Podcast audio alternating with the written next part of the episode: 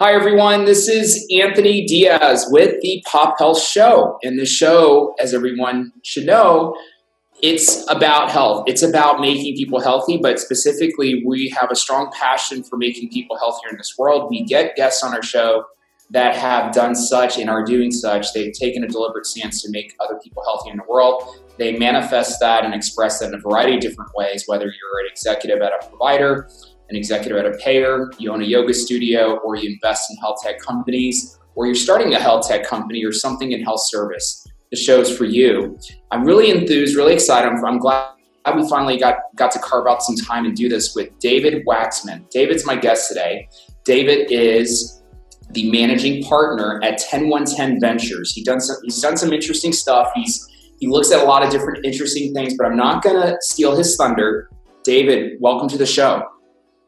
Thank you. Uh, it's great to be here. Yeah, no, thanks for making time. Thanks for being with us. And and David, I'd love to, you know, maybe you can teleport us back. You know, tell us a little bit about your origin. Tell us a little bit about maybe about this the series of events that you've gone through in your life that have, you know, led you to where you're at today.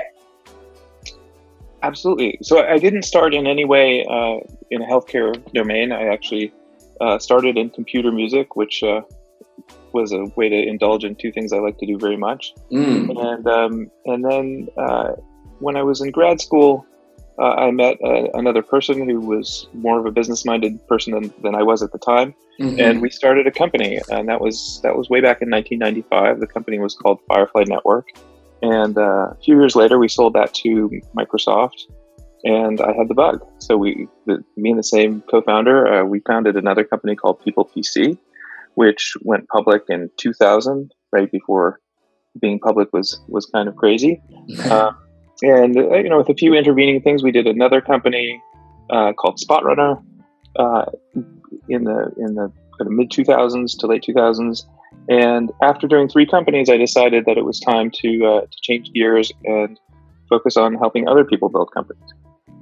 I love it. I love it. Yeah, you know, and, and through TenOneTen, um, obviously you're, you're interested in a lot of different uh, indirect and direct uh, services and businesses and ventures that affect well-being. But uh, I guess more specifically, whether whether it's related uh, through through what you're doing right now or on a personal basis, uh, tell me a little bit about well-being. How do you look at well-being? You know, from a from a population standpoint, from a community standpoint, individual standpoint, or I guess what just what excites you about health today? Oh, there's so much. There's so much going on. uh, and there's so much that we still don't know that right. You know that leads to so much promise as we as we learn things. Mm-hmm. um, and, and, and, there are things that we do know that just need to be addressed. So you know obviously um, we have some some pretty major epidemics going on right now obesity um, diabetes and, and other related things. We have you know, uh, drug addiction problems. I think we have a mental health problem. Mm-hmm. Um, and and so on the you know addressing those issues, I think there are a lot of, of new ideas that can be brought to bear to, to help uh, reverse um, some of those issues. Mm-hmm. On on on another domain, I think we've got a you know we've got a rapidly growing world population, and um, and so feeding people in a in a healthy way going forward, mm-hmm. um, and you know creating this uh, smoothing out the, the this tremendous imbalance between people on the one hand who are have way too many calories and are obese, and people who don't have enough calories to live mm-hmm. um, is something I, care about a lot. Um, and then in healthcare, it's just um, you know there's there's both the optimistic and the pessimistic thing to look at, or, or at least the problems and, and the great things to come. And the you know the problems, I think I think it's it's hard to argue that our healthcare system has a lot to be uh, to be fixed in it, and um, and it, it's, it's you know it's a very very complex problem where there's a lot of entrenched interests and and um, there's a lot of uh, sort of lack of clarity of about whose bottom line should rule over whose uh, right. and uh, at the same time there are all these new ways that we can help make people healthier with technology so you know, there's a lot of interest in, in um, you know, genetic uh, approaches to disease um, genetics are also, I think, a really interesting opportunity to helping the, the uh, nutrition problem, mm-hmm. and um, and you know, lots of really exciting stuff on the horizon. So it's a it's that sort of covered a, a wide gamut, but there's yeah so much to be interested in out there. Well, what's interesting is the common thread of, of, of you know genetics, food, climate, um, you know population you know things that we can control and not control but but data's being you know accumulated in all these different dimensions. And obviously you know through your through your firm you know you're looking at these services that are coming up and and seeing these trends. Now we can predict and and and, and be able to assert and say statements and facts about you know different dimensions of health. Are you seeing um, are you seeing that we're hitting tipping points and being able to say and prescribe important things in these major domains of like genetics or food or you know are we able to say things like you know einstein was right everyone should work to become a vegetarian as we get older or um, you know uh, on the genetic side you know here's what makes a difference genetics wise if you have this you need to do this or you know climate wise yeah actually you know there's not going to be any fish to sea by 2050 right uh, what do you what do you how do you look at the data side that streams all t- together? You know these different health domains. Well, I, I, think there's a lot that's known and a lot that's yet to be known. I mean, I think you could safely yeah. say that that a Mediterranean diet is better than a sort of typical American food diet, right? And there's lots mm-hmm. of that mm-hmm. touches a lot of places, um, and there's a lot of data and real studies out there that that say that that's true. Mm-hmm. Um, in areas of genetics, um, you know, it's clear that some of the targeted medicine, uh, targeted therapies are working, and, and, as well as the diagnostics. Mm-hmm. Um, but there's so much that that I feel like we're right on the cusp of right. understanding.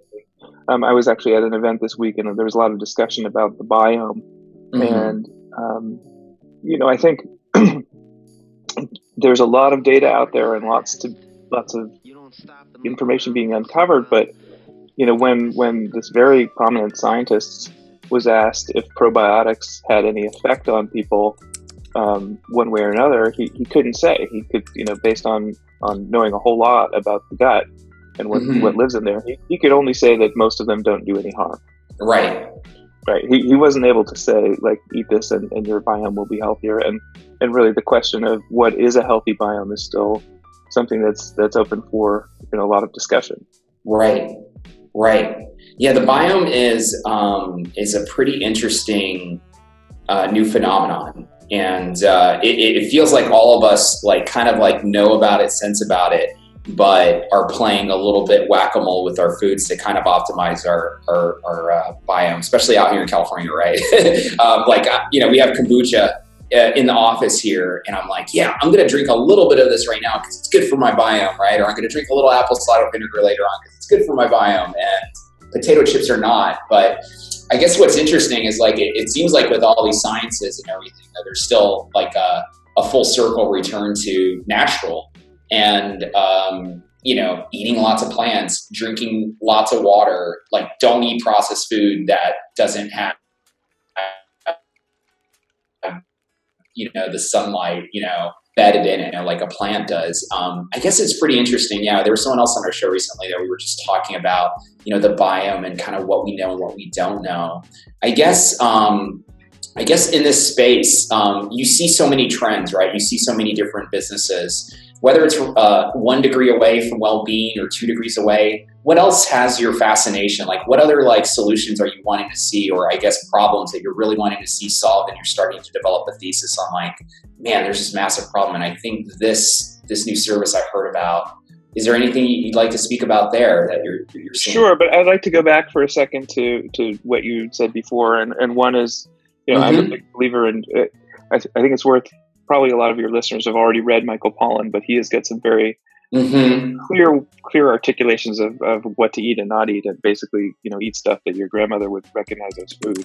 Mm-hmm. Um, is I think a pretty good uh, safe thing to look at. And the other thing is is and my my one of my partners is going to hate this because she really loves kombucha, but kombucha, you know, has a lot of sugar in it. Um, it's, a lot of sugar, um, yeah. And and and uh, or alcohol and, and uh, you know because basically it's a fermentation process of sugar turns into alcohol and Right. I heard someone recently say that there's a little bit of labeling funniness where, um, where some kombucha, I don't want to indict the whole industry, but some kombucha uh, companies will will on the label put the, um, you know, the alcohol content at the beginning of the shelf life and the, um, and the sugar content at mm. the end of the shelf life, which is kind of cheating, right? Because there's a lot of sugar when the thing's early Right. Uh, as things ferment further, there's a lot of alcohol.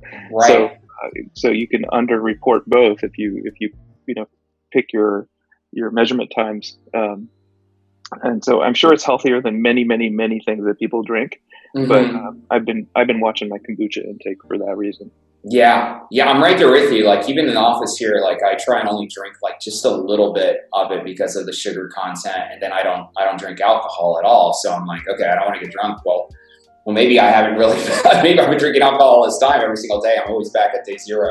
But, um, but what's, uh, I love Michael Pollan's philosophy, yeah, as well. Like when it comes to food and to health and well being, it's like, you know, always try and shop on the perimeters, um, you know, only eat stuff your grandmother, you know, so anything that's becoming commercialized, you know, I used to work in the CPG industry and uh, anything that's kind of being advertised, right? Um, it, it's kind of like you got to look at it with an open eye and say, why is this being advertised on TV? you know, um, and so it's it's pretty interesting. But uh, but yeah, I think the hippies had it had it right, and so I think being a hippie now with food is uh, is becoming in vogue again. But uh, but yet. Um, and, and, then so uh, so yeah no I appreciate you going back to that yeah it's it's I, I think it's so key and important to note you know the, the biome, nutrition, uh, holistic foods. You know, this is the basis for everything, right? Um, when it comes to like health and well being, we've had a lot of people on the show talk about, um, you know, the, the power of just eating real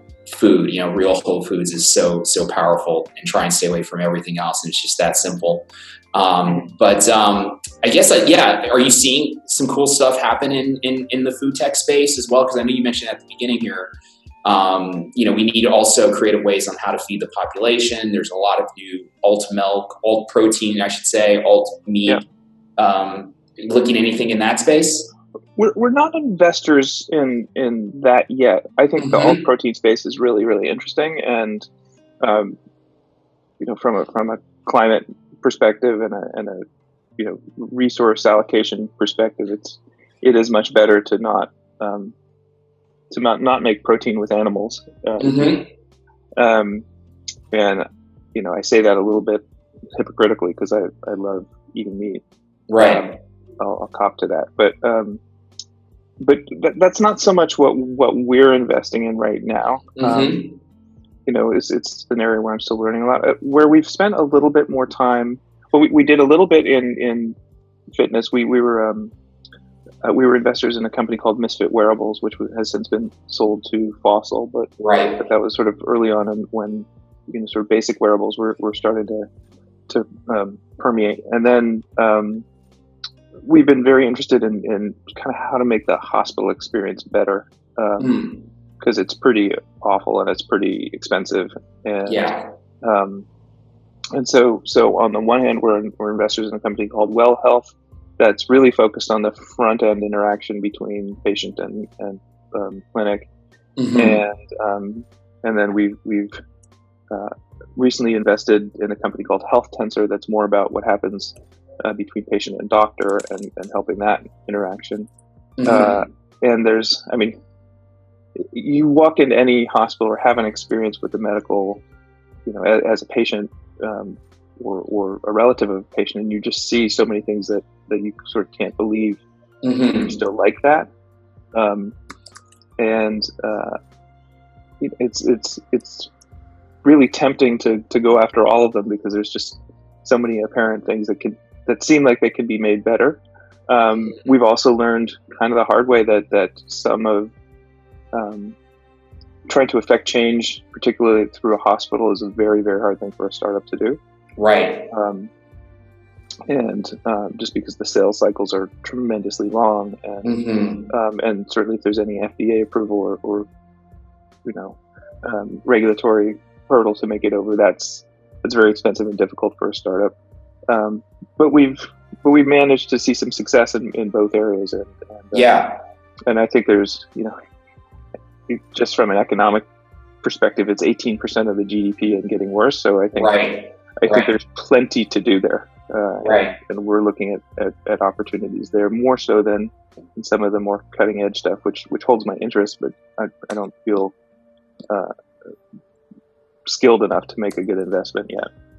It's it's pretty interesting. I guess do you see the movement of you know you looking at the space with like optimizing healthcare workflows? You, is it is it more the fee for value you know movement that's happening, and you, you see that you know this U.S. GDP, you see it potentially. It could, there's an opportunity for it to flip um, to be more value based over the next like few years, and that's why you know because I mean traditionally you know work you know healthcare's always been like you know broken flow wise, but the, the, the industry and to a lot of our listeners out there, you know, obviously it's been in a service based model for a long time until is that is, are you seeing it turn the corner a little bit because value the value based movement is is here and kind of we're in this like value based economy?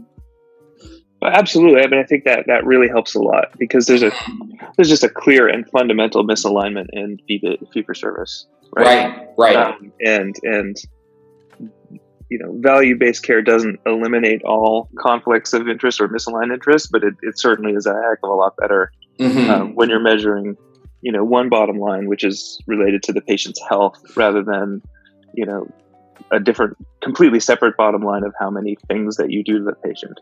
Um, that just doesn't make that doesn't yeah. make mix, in my opinion. And so I, I think that that uh, you know that that movement is is hopefully not going anywhere, and I don't see why it would. Um, mm-hmm. But you know, a lot has to happen in in you know, throughout the entire ecosystem, from insurance to government to to hospitals, to to make that really work. One hundred percent, I agree. One hundred percent. Um, David, let me ask you. I mean, so even though we're in a value based movement, a lot of probably hospital execs, CFOs at hospitals, I know the ones that I have relationships with, they they want to make change. They want to reduce readmits. They want us, you know, be compliant with their bundles and stay under budget. but yet, it's still still it feels still still so hard to penetrate for a new startup that's you know implementing technology. Sometimes it integrates with the EHR. Sometimes it doesn't. Sometimes the sales cycle are so long, and then you know startups get stuck in a little bit of a cycle of you know need to raise money but sales cycles are taking longer but we got a good product but we've got a good pipe and, and so that that could be an infinite infinite infinite loop sort of. But what what what's the difference that makes a difference with like some of the the companies you've invested in? What's one or two things that seems to work sales wise is it, is it a matter of just like be relentless call a lot on the cfo and speak value or is there a few little things that you're seeing string together with consistency that seem to be helping out? Well, I, th- I think there's one. I mean, it is just hard, right? There's mm-hmm. nothing that makes selling to the bigger the health system or hospital, the harder it is, right? Right. The, unless unless you're you know, it's interesting here in LA. Cedars-Sinai does a, a, an accelerator program. They used to do it with TechStars. Now that it now it's um, they run it themselves. But I think mm-hmm. that's a really interesting model for getting startups access into even seeing the problems of a big health system, right? Mm-hmm. And and I, I, think Cedars has done a really good job of of um, making that work. And we've actually invested in a few startups that that, um, that have come out of there, and mm-hmm. you know, it's great. They have the access. You know, when you're doing customer discovery, it's even when you're you know just doing custom customer discovery, talking to the CIO of a hospital or this, you know, or the, you know, anybody on the senior team is hard. And, uh, right. and so it's, it's great that they're doing this. I think, um, aside from that, I would say, you know, hospital, medicine is a, is a, is an area where there's a lot of constituencies. And I think this is kind of true in every enterprise sale where if you can make life better and you know solve a problem for more than one constituency, it's a good thing. And I think in selling to hospitals, it's uh, a really really important thing. Mm-hmm. So if you are trying to sell something to the CFO that the doctors hate, um, that's that's not good, right? Yeah. If you're t- trying to sell something that to the doctors that it doesn't really solve any of the administration's needs, that's going to be really hard. So, um, so finding a way to make your product kind of be a, a win-win for, for more than one group or, or as many of the important constituencies as possible. I think is a mm-hmm. great way to to advance the ball a, a little bit more quickly um, in a, in a hospital set situation. You know, and, and the other thing is to just embrace the fact that there is a large, a long sales cycle, and not burn too much money um, mm-hmm. while you're while you're working on the sales. And and of course, if you can go to smaller clinics or surgical centers, depending on what your product is, um, and get proof with a much much, you know, uh, quicker pipeline, uh, that's another great way to move forward. I love it. I love it. Yeah, no, absolutely. We have a lot of listeners that, that run health tech startups. I, I run health tech startups. I'm always, I'm always, uh, always listening. You know, and uh, as as you know, it's about the physics of the pipeline and just making sure you can get your innovations out there. Most of the time, a lot of these companies have have products that work, that have efficacy, and so the alignment. I so I appreciate your perspective for sure. This this helps out a ton. Um, David, let me ask you about um, the future, the future of healthcare what do you see happening? I mean, maybe pick a time horizon. Maybe it's the next five years. Maybe it's the next 50 years. What do you see happening? What's the optimistic future you'd like to see? I just love to, you know, maybe tell us the future of health according to David. um, uh, wow, that's a, that's a big question. That's I, a big I, question. Maybe, maybe what, what do you see? I mean, so I mean, I would really like to see single payer. Yeah, single payer. Yeah, um, yep. you know, and and I, th- I think it's going to happen, but uh, you know, I've been wrong and guessing mm-hmm. politics a bunch of mm-hmm. times. Um, like a lot of us, probably thrown by what things that we didn't think would ever happen, but did. Mm-hmm. Um, so I, am I'm, I'm really hoping that single payer will come around because I think it does. Right. It, will certainly create a whole new raft of problems, but it's right. others.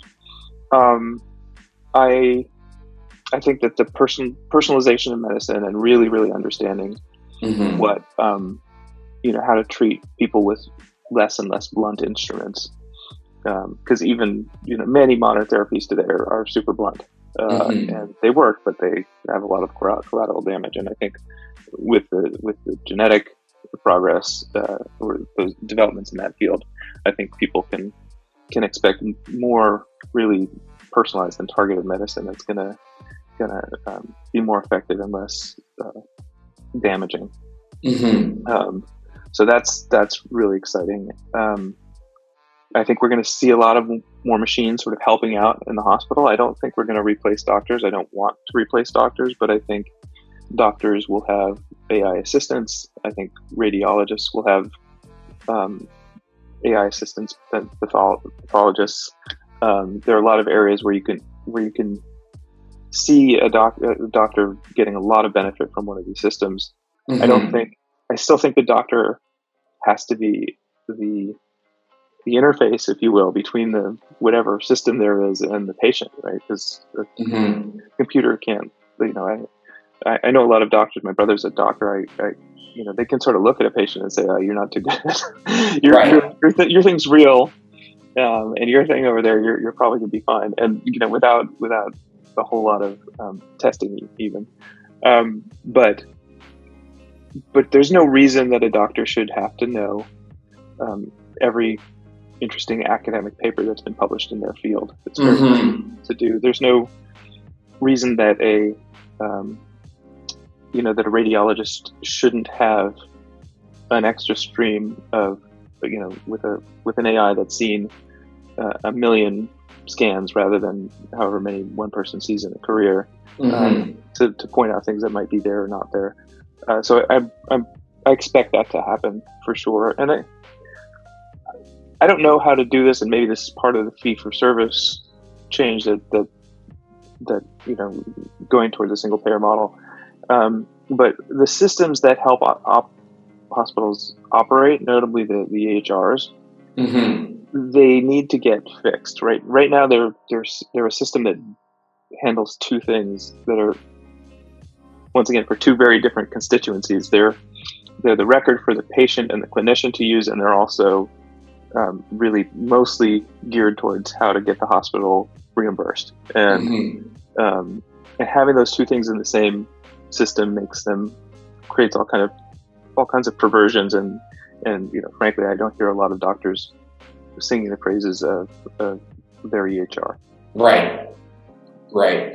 Yeah, it's like the doctor's not the customer of it. They're really not, right? Yeah. Um, yeah. And and that's probably not good for the patient. Right. And so, right.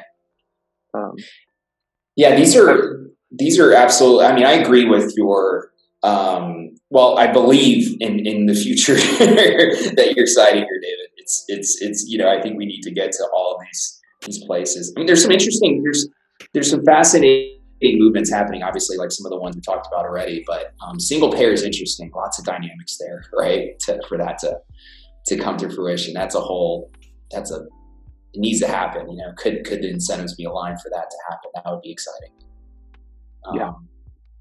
David, um, I want to be so a couple things. I want to be sensitive to time. What I'd love to do is, you know, obviously as you guys um, continue to place bets and vote with your dollars in the space, and just see interesting topics. Always love to have you come back and um, and share, you know, what you're seeing, what you're doing, David. So this has been you know, really super phenomenal. Again, I want to be sensitive to, to your time. I guess my, my last question is if if our listeners wanted to get a, in touch with you or interact on social media with you, um, if you would like that to occur, what would be a good way to do so? Uh, they can uh, send me an email. Um, I'm David at TenOneTen spelled out T E N O N E T E N dot net. Uh, don't get that last part wrong. Um, and info at TenOneTen.net also works. Um, you can follow me on Twitter at sign dwaxd d w a x d. Um, I don't say much that's that interesting, but if you want to hear about my dog and stuff like that, I'm, I'm tweeting sometimes. um, and uh, and I write a few things on Medium and and other other places. So, uh, you know, follow me or, or just reach out to me. That's either or both is fine. Super. Super, David. This was this was great having you on. We'll we'll include that in the show notes. And uh, again, this was great. Thank you so much for being on the show and for peeling off time to to spend time with us and share your story, share your passions, and uh, of course, most importantly, your vision of the future. And so it's exciting to see what you're doing, and uh, looking looking forward to seeing more. Great. Thanks for having me. Absolutely, David. Thank you so much. Thank you.